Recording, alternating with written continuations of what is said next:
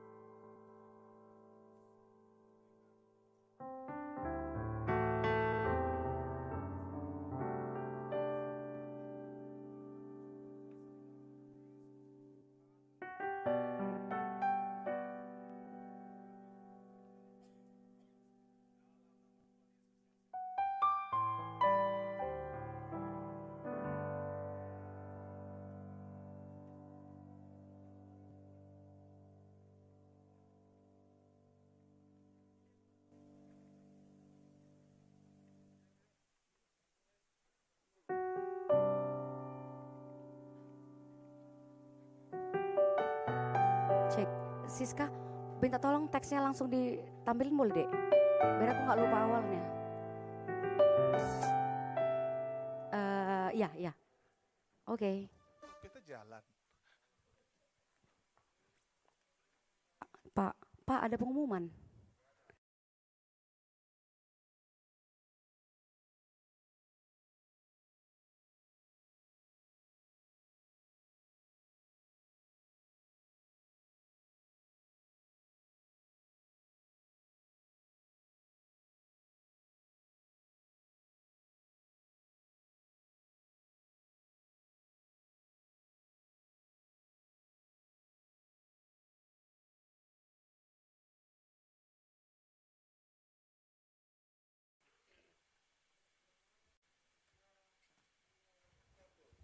Puji nama Tuhan kami ucapkan shalom, selamat pagi bagi setiap kita Bapak Ibu di mana pun saudara berada. Berapa banyak kita yang menikmati kasih Tuhan. Kalau sampai hari ini kita masih ada semua karena anugerah Tuhan. Tuhan baik bagi saya dan saudara amin. Boleh kasih tahu kepada saudara-saudara kita yang ada di sebelah kita kiri kanan katakan Tuhan baik bagi setiap kita. Mungkin kepada suami kita, kepada anak kita, kepada keluarga kita yang ada di rumah. Tuhan Yesus kita yang kiranya memberkati setiap kita. Berapa banyak kita yang mau berjalan dalam kuasanya Tuhan. Kuasa kebangkitan Tuhan. Kita berikan tepuk tangan paling meriah bagi Tuhan. Sorakan ya. Tepuk tangan sama-sama yuk.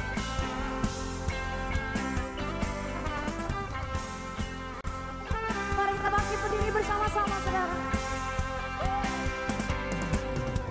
Ku mau berjalan dengan kuasa di dalam iman ku kan berkata kau di pihakku siapakah lawanku? Berikat pinggang dan kebenaran berbaju zirah dan keadilan. Kau besertaku siapakah lawanku? Tiada satu pun yang dapat bertahan katakan mau dikalahkan di dalam namamu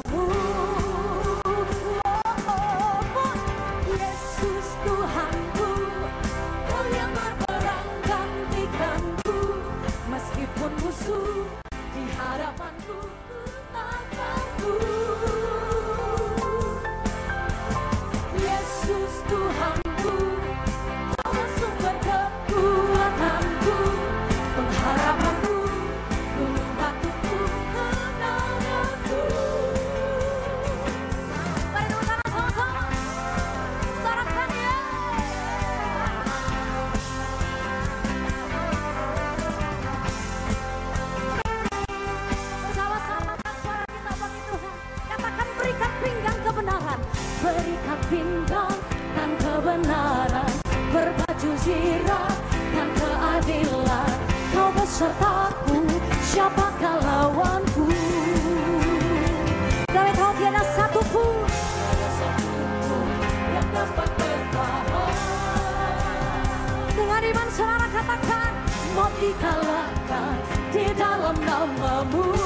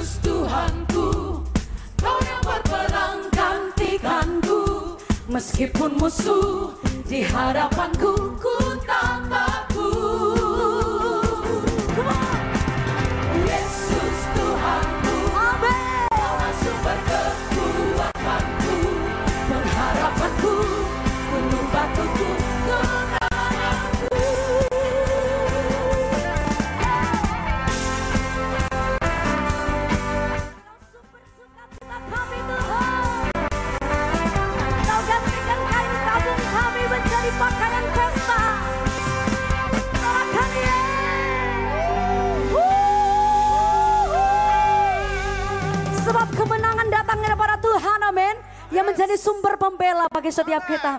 Kasih tahu kiri kanan saudara sebelum duduk katakan, Tuhan yang menjadi pembela setiap kita. Haleluya, silakan duduk saudara, kiranya Tuhan Yesus memberkati. Kami bawa korban syukur kami bagimu pagi ini Tuhan. Sampai akhir hidup kami, kami mau serahkan hidup kami untuk menyembah Tuhan. Kami mau memuji Tuhan.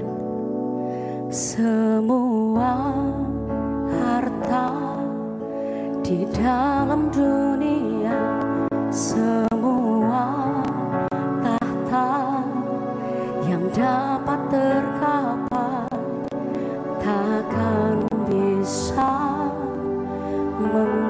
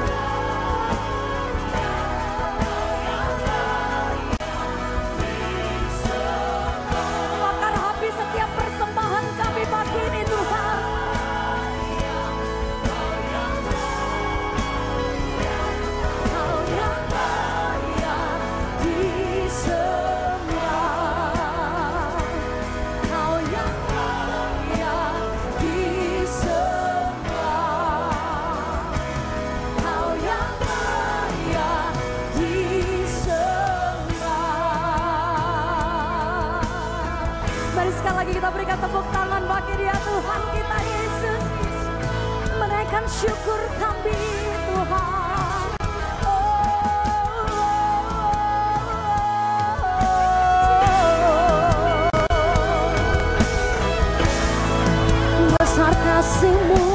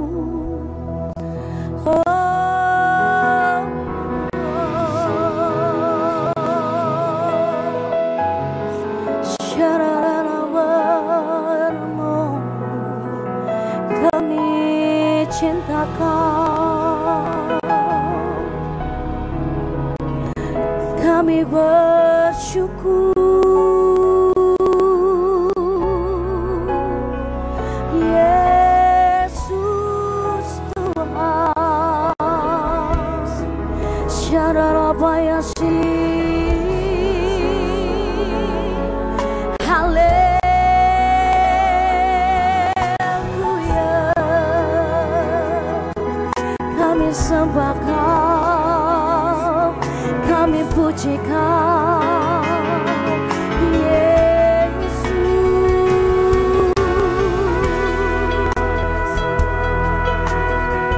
Pujilah Tuhan hai jiwaku dan janganlah lupakan kebaikannya.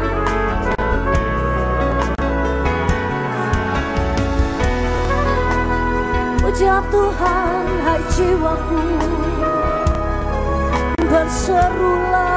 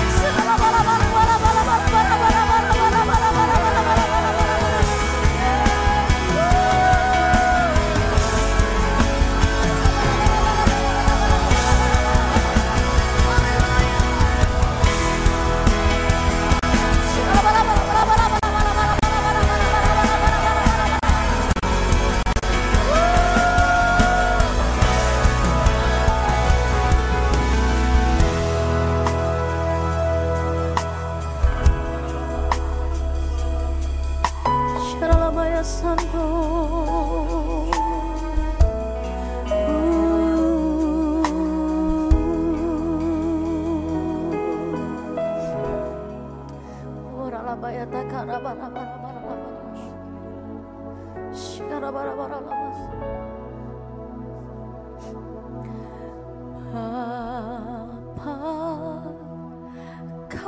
Tuhan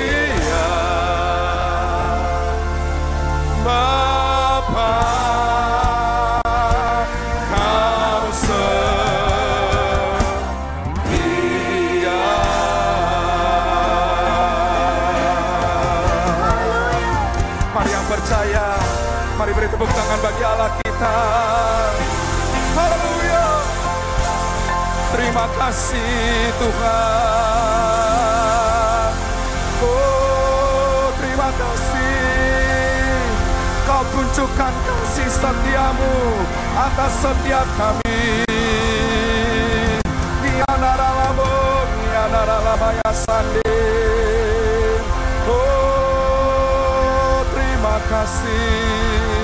Engkau sungguh baik, Engkau sungguh ajaib. Engkau Allah yang kami sembah, Engkau Allah penyembuh kami.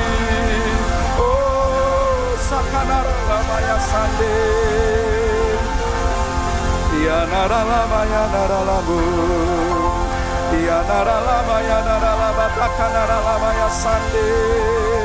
Terima kasih. Oh,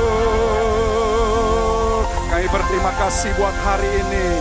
Setiap kami yang ada di rumah bersama-sama di tempat ini membangun mesbah di hadapan Tuhan, menaikkan setiap penyembahan kami, menaikkan setiap doa permohonan kami. Terima kasih Tuhan. Kami bersyukur di hadapan Tuhan. Segala sesuatu apa yang sudah Tuhan kerjakan bagi setiap kami buat hari ini. Dan kami yakin dan percaya Engkau ada dan Engkau hadir bersama-sama dengan kami. Di mana pun hari ini kami dalam beribadah puasa ya Tuhan. Di setiap rumah-rumah atas setiap umatmu hari ini. Biarlah setiap kami senantiasa mengalami perkenanan daripada Tuhan. Kami mengalami perjumpaan daripada Tuhan. Sesuatu yang baru Tuhan kerjakan bagi setiap kami ya Bapak. Berkatmu, kekuatanmu, dan terus ada dalam kehidupan kami ya Bapak. Biarlah setiap kami untuk senantiasa mengerti dan memahami apa yang sudah Tuhan kerjakan dalam kehidupan kami, atas negeri kami, atas bangsa kami, atas segala sesuatu. Tuhan, biarlah kami senantiasa mengucap syukur di hadapan Tuhan, dan kami senantiasa berpengharapan penuh kepada Tuhan, dan kami senantiasa berkata bahwa Tuhan kami adalah Allah yang baik, Allah yang sanggup melakukan segala sesuatu, perkara-perkara yang besar yang Tuhan kerjakan bagi setiap kami. Terima kasih buat hari ini. Biarlah setiap tempat di mana kami tinggal, terdengar pujian, penyembahan, ada api Tuhan, ada korban yang terus naik di hadapan Tuhan. Dan biarlah Engkau disenangkan lewat ibadah kami ini ya Bapak. Ini hidup kami, berbicara Engkau buat kami, apa yang menjadi pesan-pesanmu, apa yang menjadi tuntunanmu dalam kehidupan kami. Di dalam nama Yesus Kristus, setiap kita jemaat Tuhan yang sudah memberkati Tuhan lewat pujian penyembahannya. Mari sama-sama katakan, amin. Bisa beri tepuk tangan bagi Allah kita, haleluya. Silakan duduk Bapak Ibu. Saya ucapkan salam bagi kita semua. Saya ucapkan salam juga bagi setiap umat-umat Tuhan, jemaat Tuhan yang hari ini beribadah di rumah. Dan kami ucapkan juga bagi setiap kita yang hari ini ada dan hadir bersama-sama di mana ada pujian, ada penyembahan yang kita mulai naikkan di hadapan Tuhan. Nah Bapak Ibu yang dikasih dalam nama Yesus Kristus, apa yang perlu kita lakukan dalam kehidupan kita pada waktu kita berada di rumah? Pada waktu kita senantiasa berkumpul bersama-sama di dalam Tuhan. Yang perlu kita lakukan adalah pada waktu kita berada di dalam rumah, yang kita lakukan adalah kita beribadah di rumah, kita bekerja di rumah, dan kita juga membangun mesbah di rumah di mana kita tinggal. Hari ini kita akan belajar bersama-sama dengan satu pribadi yang bernama Abraham. Abraham itu pribadi yang luar biasa. Dia sebagai bapak orang percaya, bapak orang yang beriman, dan Abraham itu dikatakan sebagai sahabatnya Allah. Apa yang Abraham lakukan pada waktu Tuhan memanggil Abraham? Maka Tuhan itu menyatakan dirinya dan Tuhan menampakkan dirinya kepada Abraham untuk Abraham meninggalkan sanak saudaranya, untuk Abraham meninggalkan keluarganya. Waktu Tuhan menampakkan dirinya dan Abraham harus meninggalkan sanak saudaranya, keluarganya, orang tuanya, bapaknya. Maka pada waktu itu Tuhan menyatakan perjanjiannya kepada Abraham. Maka Tuhan mulai berkata ada tujuh berkat yang Abraham terima. Janji-janji yang Tuhan mulai nyatakan kepada Abraham. Di mana Abraham akan menjadi satu bangsa yang besar. Dan Abraham akan akan menjadi berkat dan namanya akan menjadi masyur. Dan tidak itu saja, semua kaum bangsa di muka bumi akan mendapatkan berkat. Orang-orang yang memberkati Abraham akan diberkati. Orang-orang yang mengutuki Abraham, maka firman Tuhan katakan, maka ia akan dikutuki. Nah Bapak Ibu yang dikasih dalam nama Yesus Kristus, waktu Abraham dipanggil oleh Tuhan, maka Abraham senantiasa membangun yang namanya mesbah. Di mana pun dia berada, waktu dia menempatkan satu daerah, dia tinggal di satu tempat, apa yang dia lakukan? Dia membangun yang namanya mesbah. Dalam kejadian pasal yang ke-12 ayat 7 sampai ayat yang ke-18. Dikatakan dalam kejadian pasal yang ke-12 ayat 7 sampai ayat yang ke-8.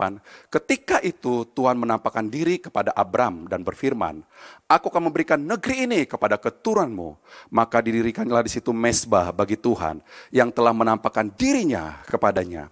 Kemudian ia pindah dari situ ke pegunungan di sebelah timur Betel. Ia memasang kemahnya dengan Betel di sebelah barat dan Ai di sebelah timur. Lalu ia mendirikan di situ mesbah bagi dan memanggil nama Tuhan. Bapak Ibu yang dikasih dalam nama Yesus Kristus, waktu Tuhan menampakkan dirinya dan menyatakan dirinya kepada Abraham. Dan Abraham itu mulai meninggalkan sanak saudaranya, meninggalkan daripada keluarganya, saudara-saudaranya. Maka ia melangkah ke satu tempat. Dan pada waktu ia berjalan bersama-sama dengan istrinya. Dan Lot ada di sana. Dan ia ikut bersama-sama dengan Abraham. Maka apa yang Abraham lakukan? Maka ia membangun yang namanya mesbah. Lalu ia mendirikan di situ mesbah bagi Tuhan dan memanggil nama Tuhan. Apa pengertian daripada mesbah? Lalu Abraham membangun mesbah dan memanggil nama Tuhan. Mesbah itu uh, mesbah kata Ibrani ialah misbah yang artinya adalah tempat korban persembahan ada korban yang kita mulai persembahkan di hadapan Tuhan. Dan mesbah itu menjadi simbol point of contact, titik pertemuan yang intens antara manusia dengan Tuhan. Pada waktu kita membangun mesbah, maka kita bertemu langsung dengan Tuhan. Kita berbicara langsung dengan Tuhan. Dan mesbah itu tempat mengingat kembali segala kebaikan Tuhan. Jadi hari ini, kita yang ada di rumah, kita mungkin melakukan doa puasa. Apa yang kita lakukan? Kita sedang membangun yang namanya mesbah. Ada korban pujian penyembahan yang kita naikkan di hadapan Tuhan. Ada pertemuan yang intens antara manusia dengan Tuhan. Nah Bapak Ibu yang dikasih dalam nama Yesus Kristus, yang Abraham lakukan, waktu dia dibawa oleh Tuhan, dipanggil oleh Tuhan, maka Abraham membangun yang namanya mesbah. Mesbah berbicara tentang ibadah.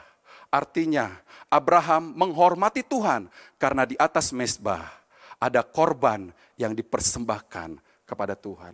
Abraham mulai memberikan korbannya di hadapan Tuhan. Ia mulai beribadah kepada Tuhan dan ia memberikan yang terbaik di hadapan Tuhan.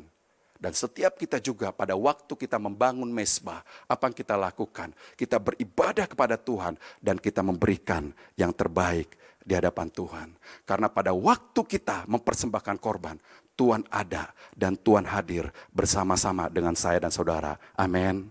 Nah Bapak Ibu yang dikasih dalam nama Yesus Kristus. Kalau kita mulai perhatikan dalam Alkitab, ada empat mesbah yang dibangun oleh Abraham. Artinya setiap tempat, setiap daerah yang dia duduki, yang dia injak, di mana Abraham tinggal, apa yang dia lakukan? Ia membangun yang namanya mesbah.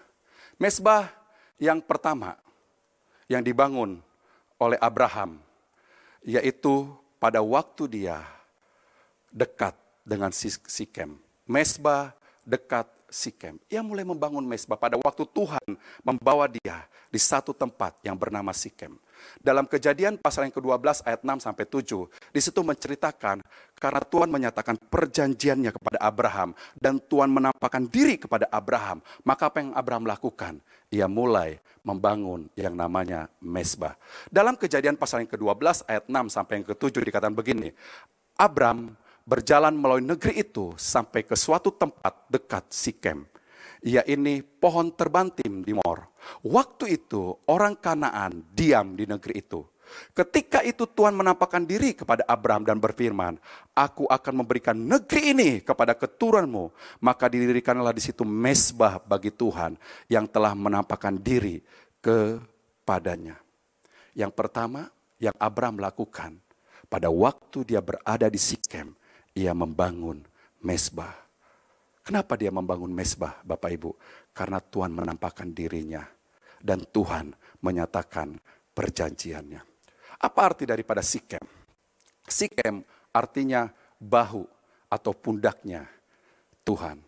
Waktu Abraham dipanggil oleh Tuhan, apa yang dia lakukan? Ia mulai bergantung dan memberikan hidupnya kepada Tuhan. Waktu dia menyerahkan seluruh hidupnya kepada Tuhan, maka apa yang terjadi? Maka Tuhan memberikan bahunya, memberikan pundaknya kepada Abraham. Nah Bapak Ibu yang dikasih dalam nama Yesus Kristus, Abraham menyerahkan seluruh hidupnya kepada Tuhan. Segala permasalahan dan beban hidupnya ia letakkan di atas bahunya Tuhan. Jadi yang pertama pada waktu kita membangun mesbah, ada sikem, ada bahunya Tuhan, ada pundaknya Tuhan yang Tuhan berikan bagi setiap kita dengan keadaan dunia hari-hari ini, keadaan bangsa hari-hari ini, kita sering mengalami ketakutan, kekhawatiran, kecemasan dengan COVID-19. Bukan hanya penyakit saja yang muncul, tapi apa yang terjadi Bapak Ibu? Banyak orang-orang hari ini mengalami kemiskinan. Banyak orang-orang hari ini mengalami kekurangan. Ekonomi semakin hari semakin turun. Apa yang kita perlu lakukan dalam kehidupan kita ketika kita melihat keadaan bangsa hari-hari ini? Mari kita senantiasa memiliki dan menyerahkan hidup kita ke pundaknya Tuhan, ke bahunya Tuhan. Dan saya kena percaya, waktu kita membangun mesbah dan kita mulai mendirikan, mempersembahkan korban kita, maka Tuhan akan memberikan pundaknya bagi saya dan saudara Nah Bapak Ibu yang dikasih dalam nama Yesus Kristus, ini yang Abraham lakukan ketika dia berada di Sikem. Ia mulai membangun mesbah. Mesbah yang kedua, yang Abraham mulai buat pada waktu dia berada di satu tempat yang namanya Betel. Mesbah dekat Betel. Dalam kejadian pasal yang ke-12 ayatnya yang ke-8 dikatakan begini. Kemudian ia pindah dari situ ke, ke pegunungan di sebelah timur Betel. Ia memasang kemahnya dengan Betel di sebelah barat dan Ai di sebelah timur. Lalu ia mendirikan di situ mesbah bagi Tuhan dan memanggil nama Tuhan. Artinya Bapak Ibu ketika Abraham membangun mesbah, dia selalu berseru dan memanggil nama Tuhan. Ketika dia berada di Sikem, ia berseru dan memanggil nama Tuhan. Dan ketika dia berada di Betel, ia mulai berseru dan memanggil nama Tuhan. Ia memasang kemahnya dekat dengan Betel. Artinya waktu Abraham membangun rumah, kemahnya, apa yang Abraham lakukan? Ia membangun dekat dengan mesbah. Nah Bapak Ibu dikasih dalam nama Yesus Kristus, ada apa dengan yang namanya Betel? Waktu Abraham berada di Betel. Betel itu artinya rumah Tuhan. Betel itu artinya kediaman Tuhan. Tempat ia bertata. Makanya Abraham membangun kemahnya dekat mesbah. Dan itu ada di Betel. Dan Bapak Ibu yang dikasih dalam nama Yesus Kristus, waktu kita membangun mesbah di rumah kita, di kediaman kita, maka apa yang terjadi? Maka Tuhan akan bertata dalam setiap kehidupan kita. Dan Tuhan bersemayam dan Tuhan hadir bersama-sama dengan kita pada waktu kita membangun mesbah di hadapan Tuhan. Abraham itu sangat menghormati rumah Tuhan, tempat di mana Tuhan hadir. Nah Bapak Ibu yang dikasih dalam nama Yesus Kristus, apa yang dia lakukan pada waktu dia berada di Betel? Yang dia lakukan juga, ia membangun mesbah. Dia persembahkan korban di hadapan Tuhan. Dan rumah kediamannya, rumah Tuhan, dia menghormati rumah Tuhan. Dan dia mulai membangun mesbah, bukti dia menghormati Tuhan. Dan Tuhan hadir di sana. Dan Tuhan berdiam di sana. Karena Abraham sangat menghormati yang namanya Tuhan. Ada contoh satu pribadi yang bernama Obed Edom. Obed Edom ini luar biasa dalam kehidupannya. Dia bukan keturunan orang Yahudi. Apa yang dilakukan oleh Obed Edom? Waktu itu tabut Tuhan itu diambil oleh Daud dari rumah Abinadab. Maka pada waktu tabut Tuhan belum sampai di kota Daud, di kota Yerusalem. Maka apa yang terjadi? Karena ada kesalahan yang pada waktu itu. Yang seharusnya tabut Tuhan itu dipikul dengan pundak. Tetapi orang-orang Israel, para imam itu membawa tabut Tuhan dengan pedati. Dan pada waktu tabut Tuhan dibawa dengan pedati, maka apa yang terjadi Bapak Ibu? Terjadi satu goncangan yang membuat tabut itu mau jatuh dan Usa memegang tabut itu dan akibatnya Usa mati. Dan apa yang dilakukan oleh Daud? Maka tabut Tuhan untuk sementara itu tinggal di rumah Obed Edom. Tabut Tuhan itu berbicara tentang kehadiran Tuhan. Tabut Tuhan itu berbicara tentang Allah semesta. Apa yang terjadi pada waktu tabut Tuhan masuk dan tinggal di rumah Obed Edom? Apa yang terjadi pada waktu tabut Tuhan ada di rumah Obed Edom? Dalam 2 Samuel pasal yang ke-6 ayatnya yang ke-11 dikatakan, tiga bulan lamanya tabut Tuhan itu tinggal di rumah Obed Edom orang Gad itu. Dan Tuhan memberkati Obed Edom dan seisi rumahnya. Tuhan memberkati Obed Edom. Bukan hanya Obed Obed Edom saja yang diberkati, tapi orang-orang yang tinggal di rumah Obed Edom itu diberkati. Apa yang membuat Obed Edom diberkati? Karena kehadiran Tuhan, karena tabutnya Tuhan, karena Betel, rumah Tuhan. Obed Edom menghormati yang namanya hadirat Tuhan. Obed Edom menghormati yang namanya Tuhan. Dan pada waktu tabut itu ada di rumahnya, maka kemuliaan Tuhan, hadirat Allah, dan membuat Obed Edom diberkati Tuhan dengan luar biasa. Saking dan percaya kalau hari ini kita berada di rumah, beribadah di rumah, Tuhan hadir. Dan kalau hari kita kekurangan, Tuhan sanggup memberkati setiap kita. Amin. Bisa beri tepuk tangan bagi Allah kita. Oleh karena kemurahan Tuhan ku ada sampai hari ini oleh karena kebaikan Tuhan janjimu terjadi bagiku katakan bersama-sama dari awal. Oleh karena karena kemurahan Tuhan ku ada. Sampai hari ini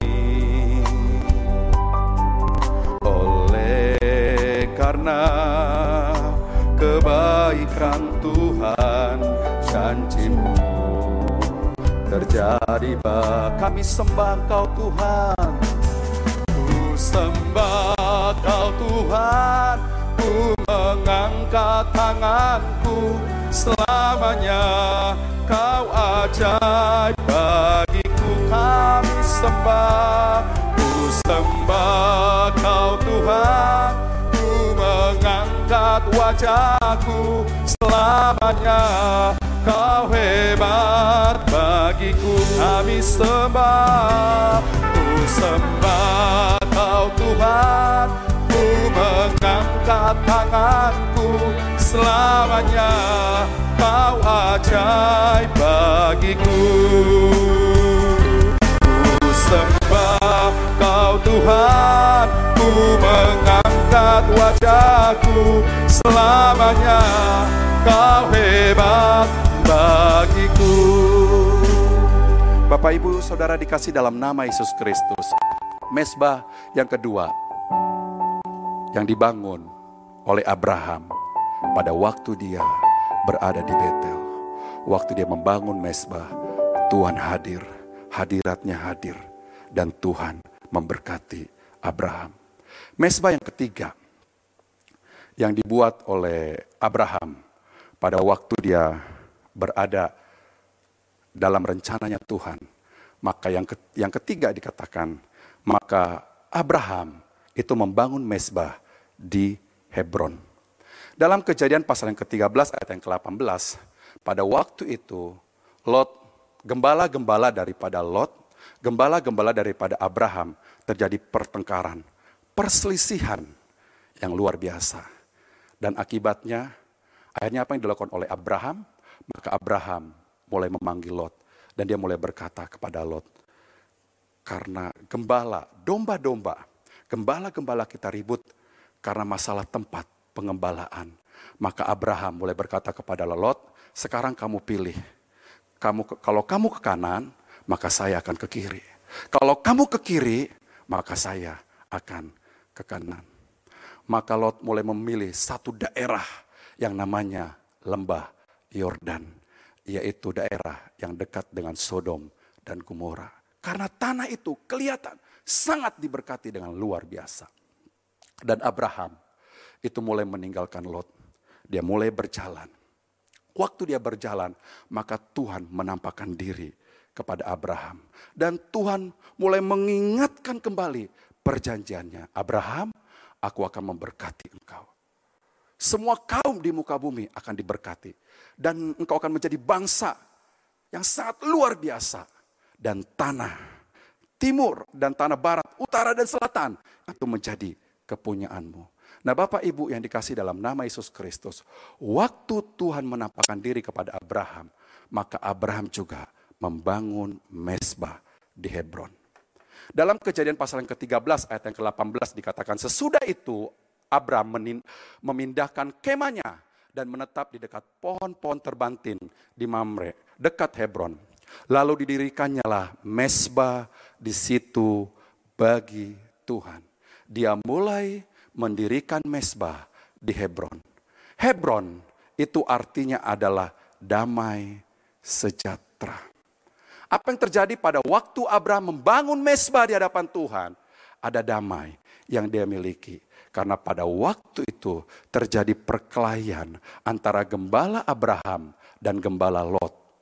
Abraham memilih untuk mengalah sehingga ada yang namanya damai sejahtera. Di manakah damai sejahtera itu kita peroleh? Pada waktu kita membangun mesbah di Hebron. Bapak Ibu yang dikasih dalam nama Yesus Kristus, Tuhan pernah kasih perumpamaan bagaimana sikap kita pada waktu kita memberikan yang namanya persembahan. Dalam Matius 5 ayat 23, Sampai ayat yang ke-24 dikatakan begini, sebab itu jika engkau mempersembahkan persembahanmu di atas mesbah dan engkau teringat akan sesuatu yang ada dalam hati saudaramu terhadap engkau, tinggalkanlah persembahanmu di depan mesbah itu dan pergilah berdamai dahulu dengan saudaramu, lalu kembali untuk mempersembahkan yang namanya persembahanmu itu. Bapak Ibu yang dikasih dalam nama Yesus Kristus, waktu Abraham terjadi perselisihan dengan Lot tentang masalah domba-domba yang digembalakan. Maka apa yang dilakukan oleh Abraham? Dia mulai mengalah. Pada waktu dia mengalah, dia mengalami yang namanya damai sejahtera. Di manakah itu kita peroleh? Pada waktu kita membangun mesbah Saking yang percaya, damai itu terjadi dalam kehidupan kita pada waktu kita bangun mesbah di hadapan Tuhan. Di Hebron ada damai sejahtera. Ada Jehovah Shalom yang hadir pada waktu itu memberikan setiap kita damai. Mungkin hari-hari ini kita ketakutan, kita khawatir karena kita selalu ada di rumah. Yang membuat kita bingung untuk berbuat apa-apa Mungkin keadaan kita, keuangan kita, apa yang kita makan sudah mulai menipis. Dan kita tidak bisa berbuat sampai akhirnya apa yang terjadi Bapak Ibu? Kehilangan yang namanya damai. Yang muncul ketakutan, kekhawatiran, kecemasan. Kapan ini selesai? Kapan ini selesai? Kapan ini berakhir? Tapi kita percaya bagaimana caranya supaya damai itu bisa ada dalam kehidupan saya dan saudara pada waktu kita membangun mesbah di Hebron. Karena pada waktu kita membangun mesbah, ada damai yang Tuhan berikan bagi saya dan saudara. Bapak Ibu yang dikasih dalam nama Yesus Kristus, mari kita mulai introspeksi diri kita hari-hari ini. Kalau kita menyimpan sesuatu dalam kehidupan kita, mari kita mulai belajar untuk berdamai dengan Tuhan. Belajar berdamai dengan diri kita sendiri. Dan belajar berdamai dengan sesama. Pada waktu kita membangun mesbah, maka Tuhan akan memberikan kekuatan bagi saya dan saudara. Amin. Bisa beri tepuk tangan bagi Allah kita. Jika hati terasa berat, tak seorang pun mengerti bebanku. Ku tanya Yesus, apa yang harus ku buat? Dia berfirman, mari datanglah. Dia selalu pedulikan aku Ku datang Yesus Dia pikul segala bebanku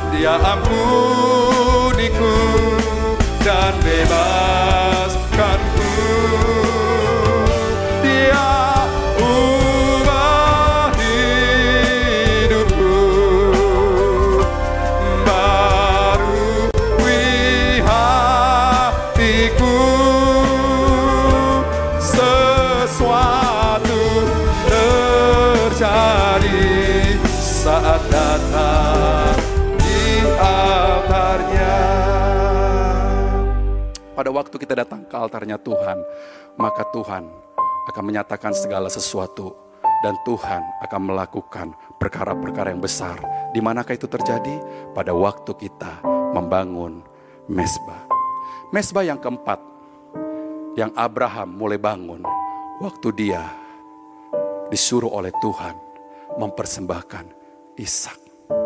Satu pergumulan yang besar, tantangan iman, ujian iman dalam hidupnya. Tuhan berjanji bahwa dia akan diberkati dan keturunannya akan banyak seperti pasir dan seperti bintang. Tapi pada waktu itu Abraham imannya diuji. Tuhan minta anak yang dicintainya, yang dikasihani, itu harus dipersembahkan kepada Tuhan. Apa yang dilakukan oleh Abraham Bapak Ibu? Dia masuk dalam ujian iman. Maka dia mulai taat dan melakukan apa yang Tuhan suruh. Maka Abraham mulai melakukan semuanya. Ia mulai pergi ke satu tempat, ke gunung Moria. Dan Ishak itu ikut bersama-sama. Perjalanan pada waktu itu dibutuhkan waktu tiga hari. Dan Abraham membawa pelayannya dua orang. Ketika Abraham mulai melihat pada hari yang ketiga, maka ia mulai berkata kepada hamba-hambanya, untuk kamu tetap tinggal di sini bersama-sama dengan keledai. Dan aku dan Ishak akan pergi ke gunung dan aku akan sembahyang di sana, mempersembahkan korban di sana. Waktu Abraham dan Ishak berjalan, maka Ishak mulai berkata, "Bapa, mana korban yang kita mau persembahkan kepada Tuhan?" Maka Abraham mulai berkata, Tuhan sudah menyediakan korban. Bapak Ibu yang dikasih dalam nama Yesus Kristus, maka mereka sampai di satu tempat yang namanya Gunung Moria. Maka Abraham mulai membuat mesbah pada waktu itu. Dia mulai menyusun kayu pada waktu itu. Dia mulai mengikat Ishak. Dan pada waktu Ishak mau dibunuh, maka terdengarlah suara dari surga. Malaikat mulai berbicara kepada Abraham, "Abraham, jangan engkau bunuh anak itu." Mesbah di Gunung Moria dalam Kejadian 22 ayat 1 sampai 2. Setelah semuanya itu Allah mencoba Abraham. Ia berfirman kepadanya, Abraham, lalu sautnya, ya Tuhan, firmannya, ambillah anakmu yang tunggal itu yang engkau kasihi. Ya ini Ishak, pergilah ke tanah Moria dan persembahkanlah dia di sana sebagai korban bakaran pada salah satu gunung yang akan kukatakan kepadamu ayat yang ke-14-nya. Dan Abraham menamai tempat itu, Tuhan menyediakan. Sebab itu sampai sekarang dikatakan orang, di atas gunung Tuhan akan disediakan. Moria itu artinya adalah Allah melihat. Moria itu artinya adalah Allah menyediakan. Kalau hari ini kita kekurangan sesuatu dalam kehidupan kita, kalau hari ini kita menghadapi segala sesuatu apa yang terjadi atas diri kita, maka pada waktu kita membangun mesbah, waktu Abraham membangun mesbah di Gunung Moria, maka Allah mulai melihat apa yang ada dalam hati Abraham. Maka pada waktu itu, apa yang dilakukan oleh Tuhan, maka Allah menyediakan segala sesuatu apa yang dibutuhkan oleh Abraham. Tuhan melihat perbuatan Abraham. Tuhan melihat hatinya Abraham. Dan pada waktu itu, maka Abraham dikasih gelar. Dia sebagai bapak orang beriman. Bapak orang percaya. Waktu kita membangun mesbah, maka Tuhan akan melihat kehidupan kita, keadaan kita. Dia bukan hanya melihat saja. Tapi apa yang terjadi waktu malaikat Abraham jangan kau bunuh anak itu, maka Abraham mulai melihat dan dan apa yang terjadi? Dia melihat ada seekor domba yang diikat pada waktu itu dan domba yang disediakan oleh Tuhan itulah yang dia mulai berikan, dipersembahkan di hadapan Tuhan.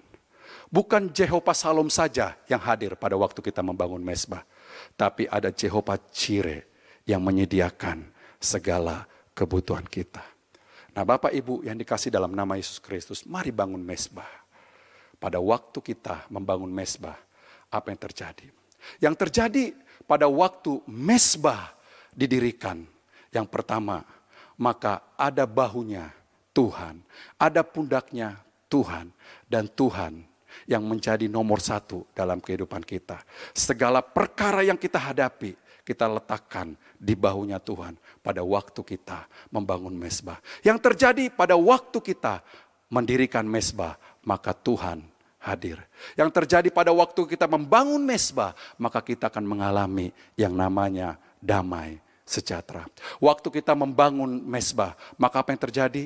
Maka Allah akan melihat dan Allah akan menyediakan apa yang kita butuhkan. Amin. Bisa beri tepuk tangan bagi Allah kita.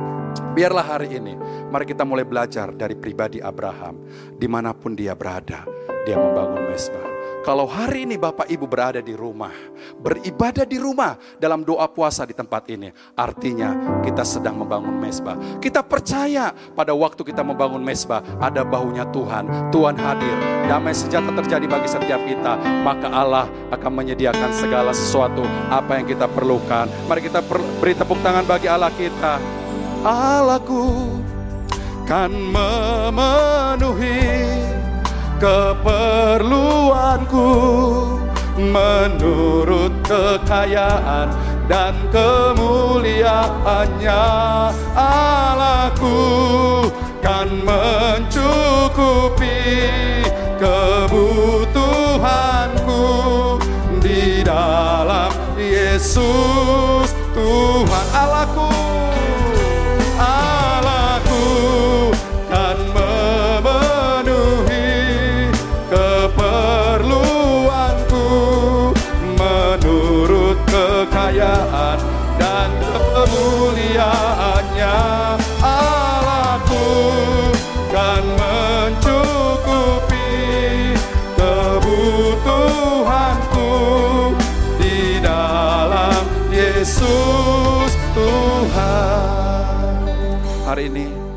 akan masuk dalam ibadah perjamuan kudus. Kita percaya waktu kita membangun mesbah, Tuhan hadir dan Tuhan ada bersama-sama dengan kita. Mari kita sama-sama bangkit berdiri di hadapan Tuhan. Mari kita siapkan hati kita hari ini.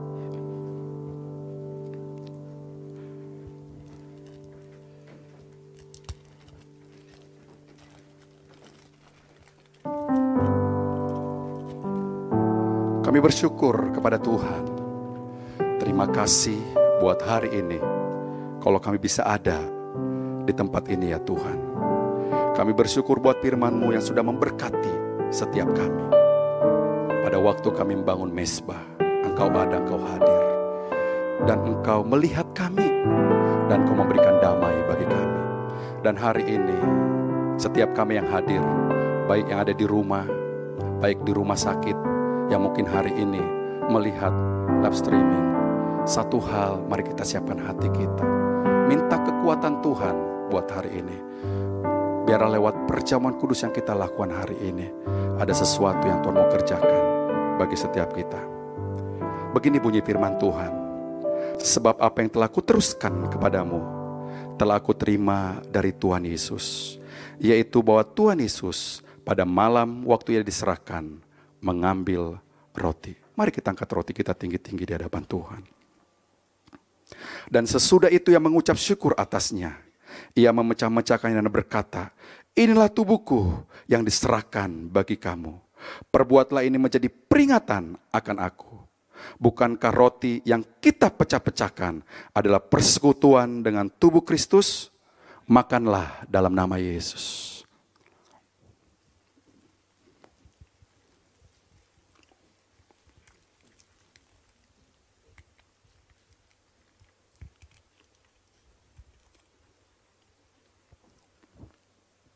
Demikian juga ia mengambil cawan sesudah makan lalu berkata, Cawan ini adalah perjanjian baru yang dimeteraikan oleh darahku.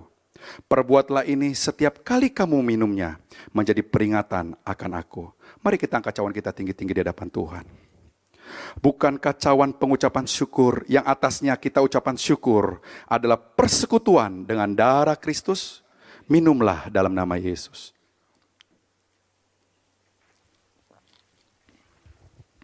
Mari kita naikkan ucapan syukur di hadapan Tuhan. Terima kasih. Kami bersyukur di hadapanmu buat segala kebaikanmu. Terima kasih Tuhan. Ini korban kami, ini ibadah kami, ini persembahan kami.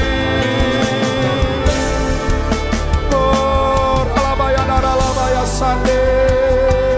Hamba berdoa bagi setiap umat-umatmu yang hari ini mereka berada di rumah. Hamba berdoa biarlah kasih karunia Tuhan, anugerah Tuhan, berkat Tuhan ada bersama-sama dengan mereka. Kami juga berdoa bagi setiap orang-orang yang sakit yang berada di rumah sakit yang hari ini sedang mengisolasi diri ya Tuhan biarlah kuasamu, pekerjaanmu terjadi. Biarlah lamanya sandi. Yang sakit Tuhan sembuhkan dalam nama Yesus. Biarlah Kami percayakan kuasamu, kami percayakan mujizatmu. Lama takkan lama ya lama ya lama ya Terima kasih. terima kasih